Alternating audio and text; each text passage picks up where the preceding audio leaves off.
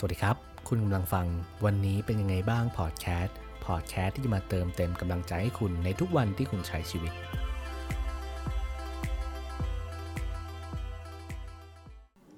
อีกไม่กี่วันนะครับก็จะถึงสิ้นปีแล้วนะครับ ก็หมายความว่า ปีนี้กำลังจะผ่านพ้นไปแล้ว แล้วเพื่อนๆที่กำลังฟังอยู่เนี่ยเป็นยังไงกันบ้างครับสำหรับปี 2020 ที่ผ่านมา มีความสุขกันดีไหมหรือว่ามันไม่ค่อยจะดีสักเท่าไหร่นะครับ ก็แล้วแต่ชีวิตของแต่ละคนเหมือนกัน แต่ผมว่าสิ่งสำคัญเมื่อถึงสิ้นปีที่ผมมักจะทำเสมอนะครับ ก็คือ ผมมักจะขอบคุณทุกอย่างในปีนี้ที่ผ่านเข้ามา เพราะว่าผมเชื่อว่าทุกอย่างที่เกิดขึ้นนะมันจะมีความหมายกับตัวเราเสมอนะครับ ไม่ว่ามันจะเป็นเรื่องที่ดี หรือว่าจะเป็นเรื่องที่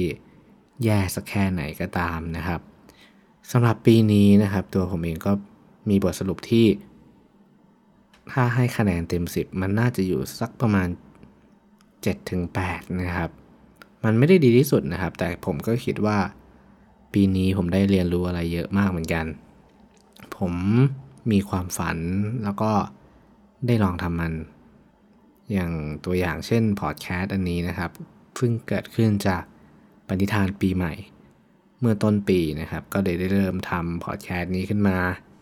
ทำให้มันได้มาเจอกับผู้คนมากมาย เพื่อนๆที่รับฟังอยู่นะครับ แล้วก็คนที่กำลังจะมาฟังในอนาคตด้วยนะครับ ผมว่ามันเป็นเรื่องที่ดีที่สุดเรื่องหนึ่งในปีนี้เลยที่ได้ทำพอดแคสต์นี้ขึ้นมา ก็ต้องยอมรับว่าผมอาจจะทำมันไม่ได้ต่อเนื่องมาก ไม่ได้ลงแบบทุกวันอาทิตย์เหมือนตอนแรก ๆที่ทำนะครับ เพราะว่า ตอนแรกเราก็แบบมีไฟเนาะแต่บางทีระหว่างทางมันก็หมดแรงเหมือนกัน บางทีเราเหนื่อยนะครับ แล้วก็พักก่อนแล้วค่อยกลับมาทำแต่ก็พยายามที่จะเดินต่อไปนะครับ ก็ทำมันต่อไป บางทีอาจจะเว้นสักหนึ่งสองอาทิตย์ บางทีอาจจะเว้นสักเดือนละครั้งนะครับ ก็ต้องขอโทษด้วยสำหรับพอดแคสต์นี้ที่อาจจะไม่สม่ำเสมอครับด้วยตัวผมก็ทำคนเดียวนะครับสำหรับพอดแคสต์นี้ ถ้าเกิดเจอเรื่องอะไรที่นึกขึ้นได้เนี่ย ก็จะเอามาเล่าให้ฟังมาพูดให้ฟังเรื่องอะไรที่มันมีประโยชน์เนี่ยก็จะมาพูดให้เพื่อนๆได้ฟังนะครับสำหรับ episode นี้ก็ถึง episode ที่ 39 แล้วเนาะคิดว่าน่าจะมีอีก1-2 episode สำหรับสิ้นปีนี้ ถ้าถ้าไหวนะนะครับ ก็สิ่งที่อยากขอบคุณสำหรับปีนี้เลยนะครับ ก็คือขอบคุณพ่อแม่นะครับที่ทำให้เรา ได้เกิดมานะครับ ก็จะขอบคุณทุกปีแหละจนแบบเรามีชีวิตต่อไปเรื่อยๆเนาะเป็นเรื่องที่สำคัญมาก แล้วก็คอยอยู่ข้างๆคอยให้กำลังใจนะครับ ขอบคุณเพื่อนๆนะครับ ที่บางทีเราก็รู้สึกแย่ บางทีเราก็แบบไม่รู้จะพูดกับใครก็ยังมีเพื่อนนะครับ ที่คอยอยู่ข้างๆ ก็ลองไปขอบคุณเรื่องราวในชีวิตดูว่ามีอะไรที่มันเกิดขึ้นได้ แล้วก็อะไรที่มันเกิดขึ้นไม่ดีเนี่ย ก็อย่าไปโกรธก็คือปล่อยวางบ้างนะครับ ก็คือผมได้ฟังพี่เอนิ้วกลมนะครับก็เคยบอกว่าเนี่ยการที่เราได้ขอบคุณทุกเรื่องในชีวิตเนี่ยมันจะทำให้เรามีความสุขมากขึ้นนะครับ ซึ่งรายละเอียดผมอาจจะแบบเล่าได้ไม่หมดนะครับอาจจะไปฟังของพี่เอนิ้วกลมนะครับ ซึ่งเป็นไอดอลของผมเลยนะครับ ที่ผมติดตามพี่เขาอยู่ แล้วก็เป็นแรงบันดาลใจส่วนหนึ่งในการทำเขียนหรือว่าทำพอดแคสต์เนี่ยก็มีส่วนหนึ่งมาจากพี่เอด้วยนะครับ ก็เป็นบุคคลต้นแบบของผมเลยนะครับ ก็ขอบพูดใน episode นี้เลยแล้วกันนะครับเผื่อพี่เอฟังนะครับ แล้วก็สิ่งที่อยากขอบคุณอีกก็คือขอบคุณเรื่องราวที่มันแย่ๆทุกเรื่องในชีวิตเลย ที่ทำให้เราหงุดหงิดบ้าง โกรธบ้าง อารมณ์เสียบ้างเนี่ยมันสอนให้เราเติบโตนะ คือถ้าเราไม่เจอเรื่องพวกนี้เนี่ยบางทีผมก็ไม่เติบโต ผมอาจจะแบบมองข้ามสิ่งเล็กๆพวกนี้ไป แต่ก็รู้สึกดีที่มันเกิดขึ้นก่อนมันทำให้ผมได้เรียนรู้ว่า เออจริง ๆ เนี่ยเราต้องรับมือกับมันยังไง มันทำให้เราเติบโตขึ้นในด้านไหน ในแง่ของชีวิต ในแง่ของการมีความสุข ความคิดทัศนคติต่าง ๆ กับชีวิตเนี่ย มันก็สอนอะไรเราเยอะเหมือนกันนะ ซึ่งสำหรับบางคนที่อาจจะยังมุฟออนกับเรื่องแย่ ๆ ไม่ได้เนี่ย ผมก็ขอเป็นกำลังใจให้นะ ผมเชื่อว่าจริงๆมันมันยากหมดแหละ ถ้าผมไปบอกคุณว่ามันมันง่ายมากเนี่ย เอาจริงก็ทำไม่ได้หรอก ถ้าเกิดผมตกอยู่ในฐานะเดียวกับคุณเนี่ย แล้วมีคนมาบอกว่า เฮ้ยเดี๋ยวมันก็ผ่านไปมันง่ายมากเลยทำอย่างนี้สิ โอ้แน่นอนผมก็ทำไม่ได้นะ ผมแค่มีกำลังใจมากขึ้น แต่มันต้องผ่านไปได้ด้วยตัวเอง เหมือนการที่เราจะขี่จักรยานเนี่ย เราก็คงไม่มีใครมันต้องมานั่งจับเราตลอดเวลาใช่ไหม เราต้องเรียนรู้ล้มด้วยตัวเอง รู้ว่ามันต้องทรงตัวยังไง มันต้องไปแบบไหน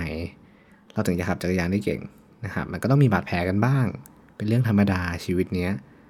แล้วผมคิดว่าไอ้การมีบาดแผลเนี่ยมันเป็นเรื่องที่ดีนะ มันจะได้